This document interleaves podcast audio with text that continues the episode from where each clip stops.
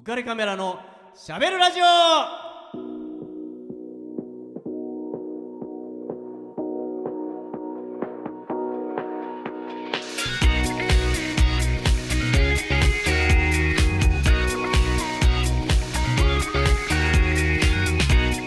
皆さんこんばんは。ウェディングフォトグラファーの田底和彦です。女優の山本優子です。よ女優。いやいやんって。いやんってあんた。あーもうね10月も半ばをね。過ぎるんですー、ね。あっという間ですね。もうね年の瀬が見えてくるようなねすね。来年のこと言って鬼泣かなくなじゃ笑わなくなりましたね。うん大丈夫？ろれつが。大丈夫。ラリルレロラリルレロ。大丈夫言えた。女優大丈夫？あ女優大丈夫。滑舌。あいあえゆえわを言えてないしえーそうだな。じゃあ、うんえっと僕ねえっとずっと今月は、うん。えっと割と喋るシネマ的なことをうん。喋ってるんですけど、そうですね。ね、ちょっと多いかなと思ったんですけど、うん。やっぱこれも、うん。ゆかちゃんに喋りたいなと、うんうん。俺今何何何？ゆかちゃんって言っちゃったんだけど。誰よその女。過去の女の名前出さないで。ごめん。私の前で。本当危ないんだよねこう本当にいうのね。やめてちょうだい。本当に奥さんに言いつけいろよ本当にね、えーじゃあちょっとね最初に行きたいと思います。はい。えーしゃべるシネマ。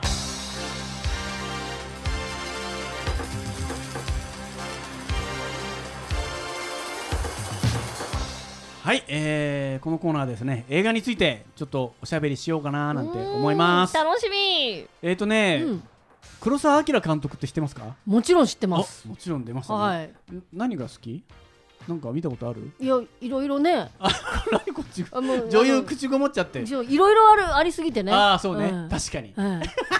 七人の侍から何からそれはもう鉄ですよね。さすがに七人の侍ここで取り上げてもさ、お前に言われる筋合いはねえよっていうかお前に言われるまでもねえわって、まあ、言われちゃいそうなんで。生きるもよかったな。あ生きるもね。いろいろありますよ。まあ、今回ちょっと取り上げたいのは、うん。えー天国と地獄お？なんですよ。見たことありますか、ない。あないですか、うん。あのこれ現代劇なんですよ、うんうん。まあ、黒沢さんねやっぱり時代劇の印象が強いと思うんですけど、うん。まあ、現代劇も、うん。まあ、とてもいい作品を作っていて、はい。この映画自体は1963年公開、ね、と。日本映画賞も受賞しています、ねまあうん。そんな、まあ、モノクロの映画なんですけうど、んうんうん。まあ、手っ取り早く言うとですね、えー主役は三船敏郎さん演じるはい。権藤さんっていう役なんですよね。権藤さん。もう、う権藤さんっていう名前が合いそうですね。ねなんかね。そうなんですよ。いや、わかんないけど、なんかそれうん合うんだよね。うん。で、まあ、その彼は、うん。えっ、と、ナショナルシューズっはい。ていう靴屋さんの常務取締役はという役柄なんですよ。で、えっ、と、彼の会社は、うん。えっ、と、今の社長さんがうん。かなり年配で、うん。えーその社長さんが理想としている靴は軍靴なんですよ。はあ質実剛健、おしゃれなんていらねえよ。はい。っていう靴が彼の理想なんですよ。なるほど。で当然、まあ、うん。時代がもうね戦後ですから、あの頃はね。ね。だから、うん。あのーもうちょっとおしゃれうん。なものがうん。どんどん流行ってき始めている時期で、その時代に取り残されるんじゃないかうんっていうふうに、うん。他の取締役の人たちもうん。心配してたわけなんですね。うんそれで権藤さんの家に集まってあの親父どうする？いつまで軍靴作る？っていう相談にうん。みんなで話をしてるわけなんですよ。それでその他の権藤さん以外の人たちがうん。考えているのは、うん。もっとおしゃれで、安く作れる靴を作りたいってなるほどね。いう相談をしてきたんですよ。はい。で実はその全員が持っている株をうん。うん集めるとおっと？親父さんの株より増えるおっていうことがうん。分かったんですよ。謀反だ。そうなんです。うん。それでひっくり返さないかとうん。いう相談をうん。三船敏郎扮する権藤さんに相談に来てたわけなんですで三船敏郎さんはうん一体どんな靴作りたいんだ？っていうわけですよ。うんうんで実はサンプルがあるって言って持ってきたんですよ。はい。でそれを見てうん。権藤さんという人は叩き上げの人でうん。実は、えー靴の修理工から常務までなったは人なんですよ。あはいはい。でその靴を見てうん。自分で触ってうん。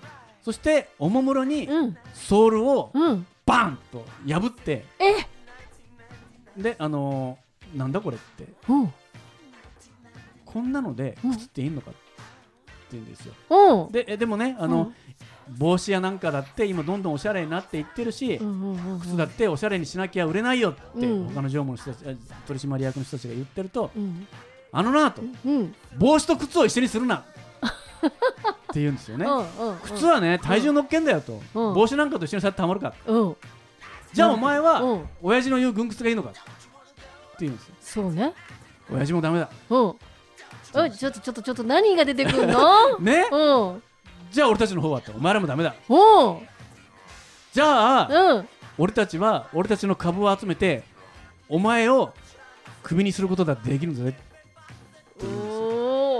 とにかく、うん。俺はそういう話には乗れない。って言って権藤さん。そうみんなを突っ返すんですよ、うん一体どうどういうことなんだと。どういうことまあ、でもそこで大体おもうそのさファーストシーンで、うん。大まかのあそういう状況なんだなっていうのは全てわかりますね。一気に分かるようになってるさすが黒沢じゃないですか。うん。そのワンシーンだけでも全部の状況があそういうことなんだと分はいはい。かって、うん。誰も説明しないでも、うん。会話の中でそういうことが全部分かってね。ね、うん。そして、えっと、ゴンドさんは何をするかというと、うん。ゴンドさんのところに電話がかかってくる。ね、うん。電話がかかってきて、うんでゴンドさんが「おそうかでかしたよくやった。早速すぐ俺の秘書をそっちにやる。なんだなんだ何があったの？何があったの？ゴンドさんうん。株をうん。買い集めてたんです。お？実は密かに。お？彼らが持っていない株と自分の株を合わせると、うん。ギリ親父の株より上に行くんです。よ ということでおその株がどうにかなりそうだっていう連絡があ入ったんですよ。それですぐ秘書に今から金を持たせて行かせると、うん。すぐ抑えてくれっていう電話をするんですよ、うん。でやったーって、うん。もう祝杯だって言って大喜びしている、うん。でそのお金には5000万かかる。ほその5000万をどうするのって奥さんがううんうんうん。香川京子扮する奥さんが、うん。あなたそんなお金どっから？バカ言うな。うんこの家だって全て抵当に入ってんだと。うわうわうわうわうわうわうわ。実は。うん。もうね俺はこれで一文なしだと。でもこれで勝てれば、うん。あの会社は俺のもんだと。なるほど。俺が好きなように好きな靴を作ってやると。勝負出たね。そういうことなんですよ、うん。まあね、うん。そういう話で、まあ、割とこう男臭い、うん。きな臭い話かなとうん。いうことなんですけども、権藤さんに一人息子がはい。います。うん。淳君ね。淳君。ええ。うん。そしてその淳君と同い年に、うん。権藤さんの運転手、うん。青木さんという運転手がいるんですけど、はい。青木さんにも一人息子がいて、う。ん新一君。はい。この二人仲いいんですよ、うん。でねしょっちゅうその権藤さんのうん。大邸宅でうん。遊んでるんですよ、はい。で遊んでいて、うん。えー二人で、えーなんていうのかなあのピストルで撃ち合ったりとかインディアンごっこみたいなことをやって、当時ね、うん。やっていたわけなんですね、うん。そしてあの二人で遊んでいるところに権藤さんを見て、まあうんあの仲睦ましくていいなと思って見ていて、うんそその時に、うん。もう一本電話かかってくるんですよ。うん。なんだと、うん。何の電話だ？なんだろ電話を受け取ると、息子を誘拐した。えええうん。え何それ？うん。でお金を用意しろ。っうん。て言うんですではあっていいくらですかと。うん。3000万用意しろってうん。言うんですよ。うん。わかりました。用意します。って権藤さんはもう2つ返事でうん愛する淳君がね誘拐されてるとなったら、うん。えらいこっちゃと思って、用意しますっつってじゃああのもう一回指示出すからって言って電話切られるんですよ。はい。で奥さんが「あなたどういうこと?」っつって「うんわかんない。わかんないけどとにかく金はあるんだうん金を渡せば帰ってくるに決まってる」って「安心しろ!」って言うんですよ。うん。そうするとうん。淳君がうん。出てくるんですよ。あれ？どういうことだ「パパ」って。うん「あ？っ?」つって「ひでえいたずらだ!」っつって。うん。警察に突き出してやるっつって、うん。頭きて「ドイツだ!」今度電話かかってきたら「ただじゃお金!」っつって。うん。怒鳴り散らすんですよ。うん。でそこに運転手の青木さんが「うちの新一はもうそろそろ返そうかと思うんですけど」つって「あーあしんちゃんとじゅんくん一緒に遊んでたんだよね」って言って「じゅんくんしんしんちゃんは?」っつって「知らねえよ。なんか途中から僕のとこ追いかけなくなっちゃったんだ」っつって「あんなあんなのないよね」って言うんですよ。はい。で香川京子奥さんがうん。なるよね「もしかしてしんいちくんが?」って思うんですなよるよね。そまた電話かかってくる。うん。電話の主はこう言った開口一番、うん子供を間違えた ななんだその脚本？子供を間違えた。うん。でも、うん。金払ってもらうよ。うん。って言うんですよ。うん。冗談じゃない。なんで俺が下人の子のお金払わなきゃいけないんだ。うん。でもねあなたが払うことになるんだな。じゃあね権藤さんって言って電話切られるんですよ。はあなになになんで？ねわかんわけわかんないから、うん。なんで俺が金払わなきゃいけないんだってうん言って、うん。あのその5000万。うん。その日のうちに行かなきゃいけないからもう,、うんうんうんうん。抑えて抑え電話で抑えろって言ってるわけだから、うんうん秘書に「おい今からすぐ大阪行ってくれ」って言うんですよ、うん。そしたら奥さんが、うん。香川京子が「あなたちょっと待って!」って言うんですよ、うん。なんだっつって。だってそのお金がなかったら新一君がって言うんですよ、うんなるよね。だってそれはうん。青木が用意すればいいじゃないかって言うんですよ、うん。青木に5000万用意できますかあ3000万用意できますかって言うんですよ、うん。それはだって俺の問題じゃないよ。あなたそんなこと言えるの？っうん。て言うんですよ、うん。いやだってこれをあれしちゃったらうちは何もかもおしまいだよ。うん。って言うんですよね、でもあなた純の時にはすぐ払うって言ったじゃない、うん なるよね。ね。うん。でもいやそれは純だからでしょっていうことなんですよ。そうね。苦しいじゃないですか。苦しいね。聞いてる方も苦しいよ。究極の選択ですよ、もう黒沢でしょ、うん。やめて、ねもうそんな。容赦ないじゃん。容赦ないね。ね、それでもう権藤さんはビジネスマンだから、うん。いやここは俺はそこは曲げられないっうんていうことを言うんですよ、うん。でも奥さんは奥さんはお金持ちのお嬢さんなんですよ。あだからね、うん。私苦労することなんて何とも思ってないですって言うんですよ。だからこんな家なんかなくったっていいし大きな家に住みたいなんて今まで一回も思ったことないんですって言うんですよ、うん。お前が一体今までどんだけ裕福な暮らししてきたと思ってるんだ。で俺は叩き上げて本当に貧しいところからここまで来たんだぞ、うん。お前にあんな貧しい暮らしができるわけないじゃないかって言うんですよ。そうだね。ね。うん。だってしょうがないじゃない人の命に変えられるの？変えられないよね。うん。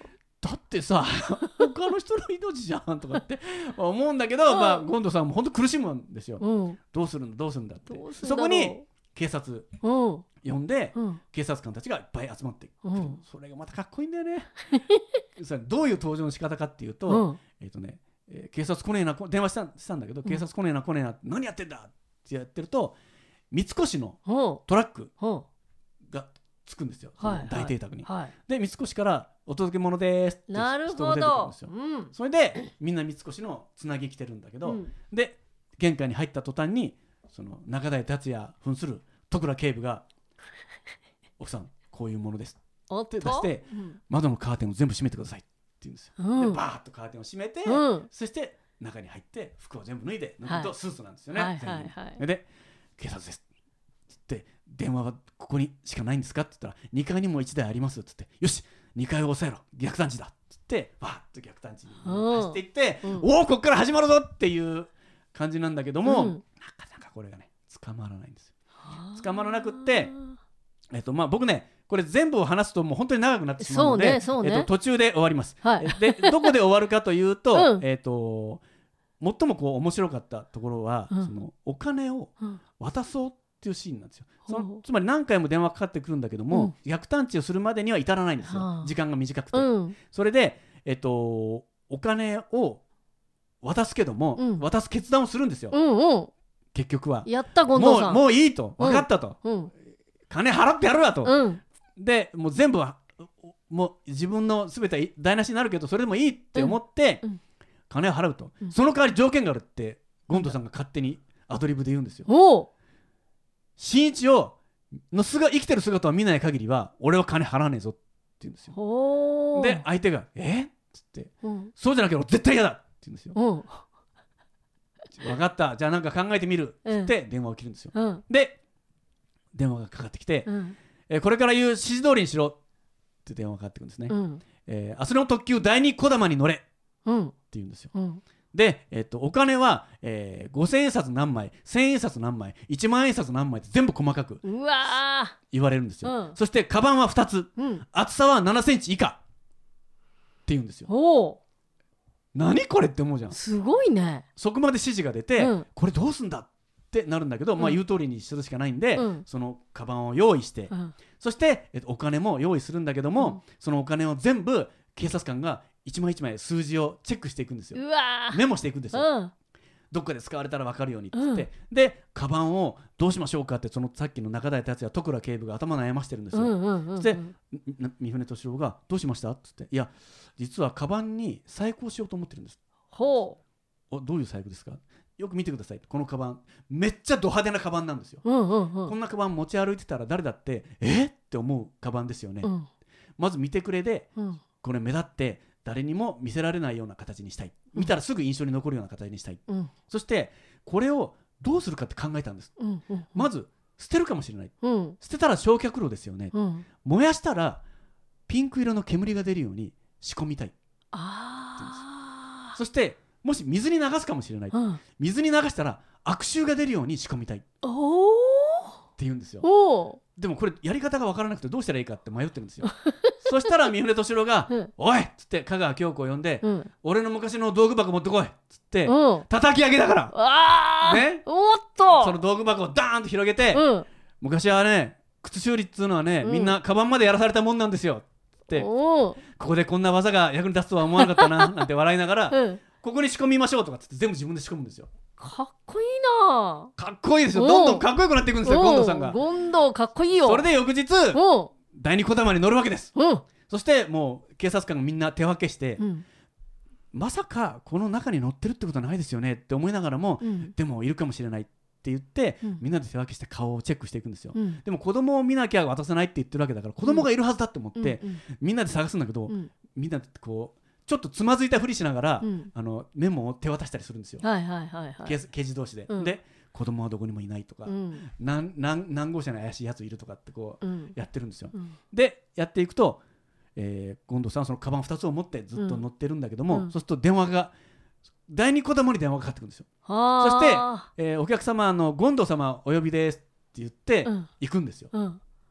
行ったら犯人がうん。電話に出てうん「あ権藤さんお金用意しましたか?」って当たり前だ!」って。でも姿見なきゃ絶対渡さないからなっつってうん。分かったよっつってうんこれからあと何分かしたら立教に出る。ね？立教に出たら、うん。えー立教を、えっと、渡りきったら、うん。そのカバンをうん。投げ捨てろ。ってうん言うんですよ。うん。でもこの列車はうん。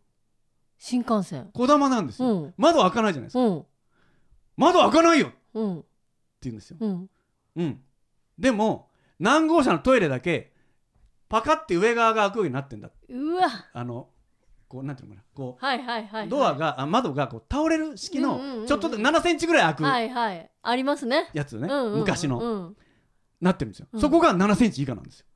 ああだから7センチのカバンにしろっつったんだ。そう。だから立教の手前でうん。新一君を見せる、うん。見たら立教を渡ったところでカバンを投げろ。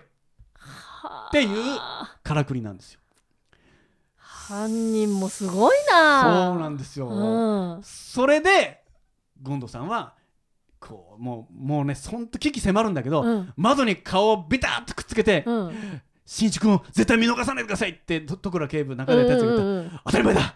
俺の命と引き換えに渡すんだって言って言って「うん。あ新一!新一!」って言って、うん。わーって渡ったら「はっはっはっってこう2つカバンを投げて、うん投げた後も三船総長が「はっはっはっはってもうすごい息で、うんでみんなはうん手分けして、うん先頭の車両では8ミリを回してるんですよ。はいはいはいはい頭を下げて、うん8ミリだけ出してバチバチャバチチで後ろの車両ではカメラマンがカメラ撮ってるんですって言って、うんとにかくどうにかして犯人を捕まえよううんっていうところがこっから始まるっていう、ふまあ、序盤なんですけどーこれで序盤かい。こっからどうやって捕まえるかなんでまあ、こっからすごいドラマがあるわけなんですけど、はいはい。まあこの天国と地獄っていう。見たいね。やばいでしょ。やばい。よく考えられてるんですよ。まあこのね映画は、うん。まあ、有名な逸話として、うん。えー、とあの2階部分が邪魔だなって黒沢が言ったっていうことで、うん。えー、と民家をうん。2階部分を全部撤去したっていう映画のためだけに、そして映画撮影が終わったらまた 2階部分大道具さんで作り直したっていう、まあええええ。まあ、大変な逸話が残っている映画ですね。はあ。はい、じゃあちょっと曲をここで曲を。はい。いきたいと思います。ちょっとね、ゼッペリンのうん。天国への階段かけようと思ったんですけど、うん。何しろ20分以上ある映画あ曲なんで、うん。無理なんで、うん。えっ、とゼッペリンの、うん。えっ、とハートブレイカーでお願いします。はい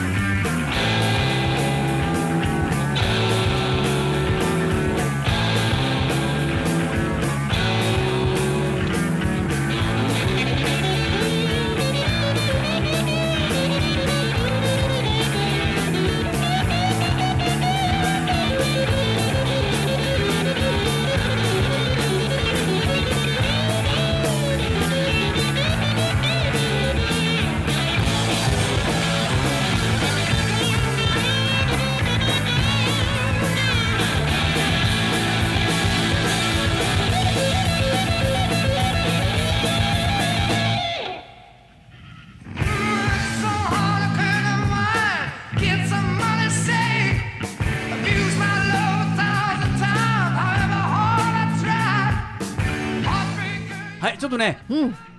エンディングなんですけど、はい。えーまあこのね、うん。映画、うん。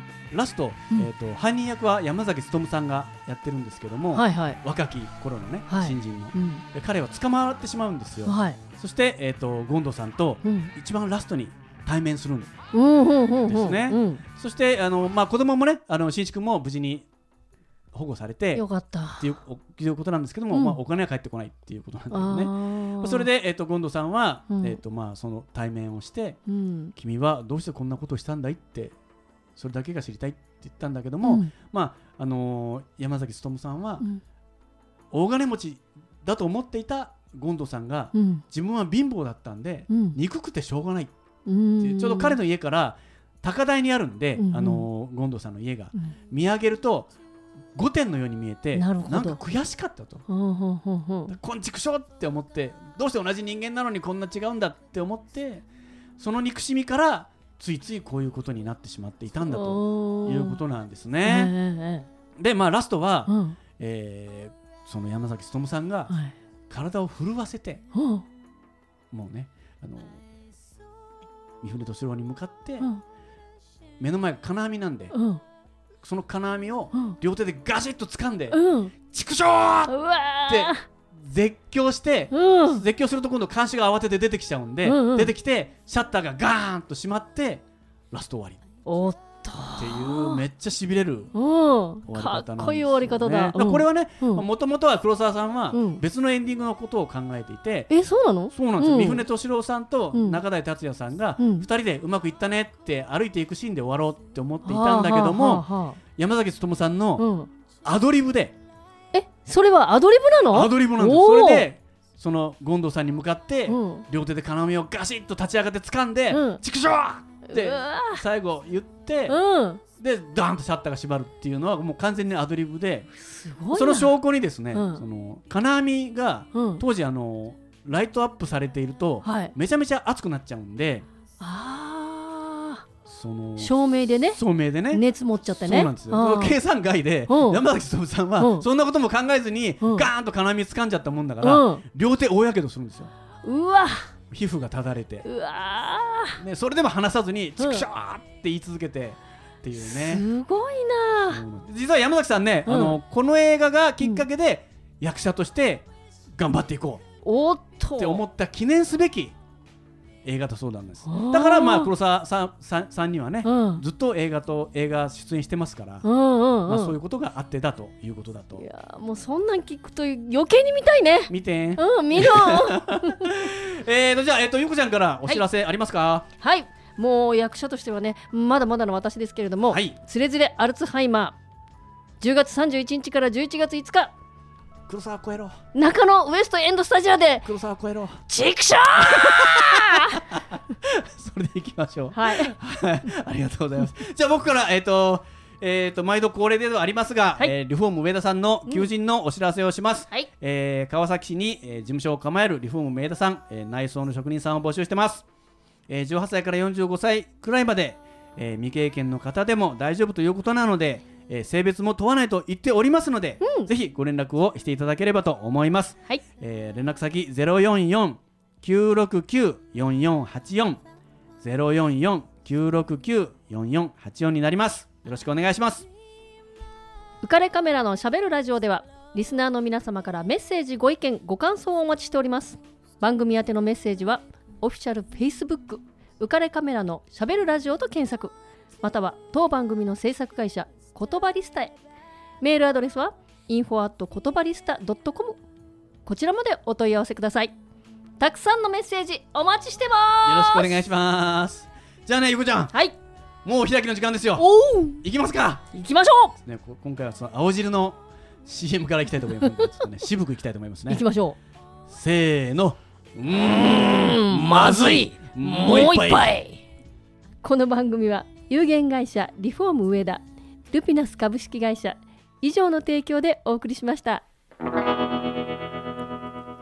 Dream,